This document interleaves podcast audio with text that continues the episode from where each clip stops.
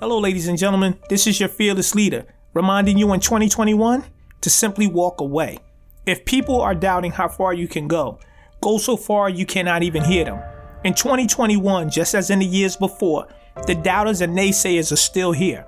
However, the one thing that is different is you. Just as when you see an uncomfortable situation, you walk away from it.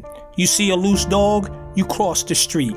You see the street blocked off ahead, you take a detour. Let us do the same thing. When people tell us we cannot do something, let's walk away. When there is nothing left to say, lift your head up high, smile, and walk away. Sometimes we are too close to the very people who try to tear us down.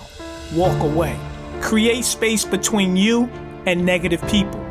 The older I get, the more I realize I do not want to be around drama and negativity. Therefore, let us be reminded for the entire 2021 year to surround ourselves with positive people and simply walk away from those that mean us no good. Thank you.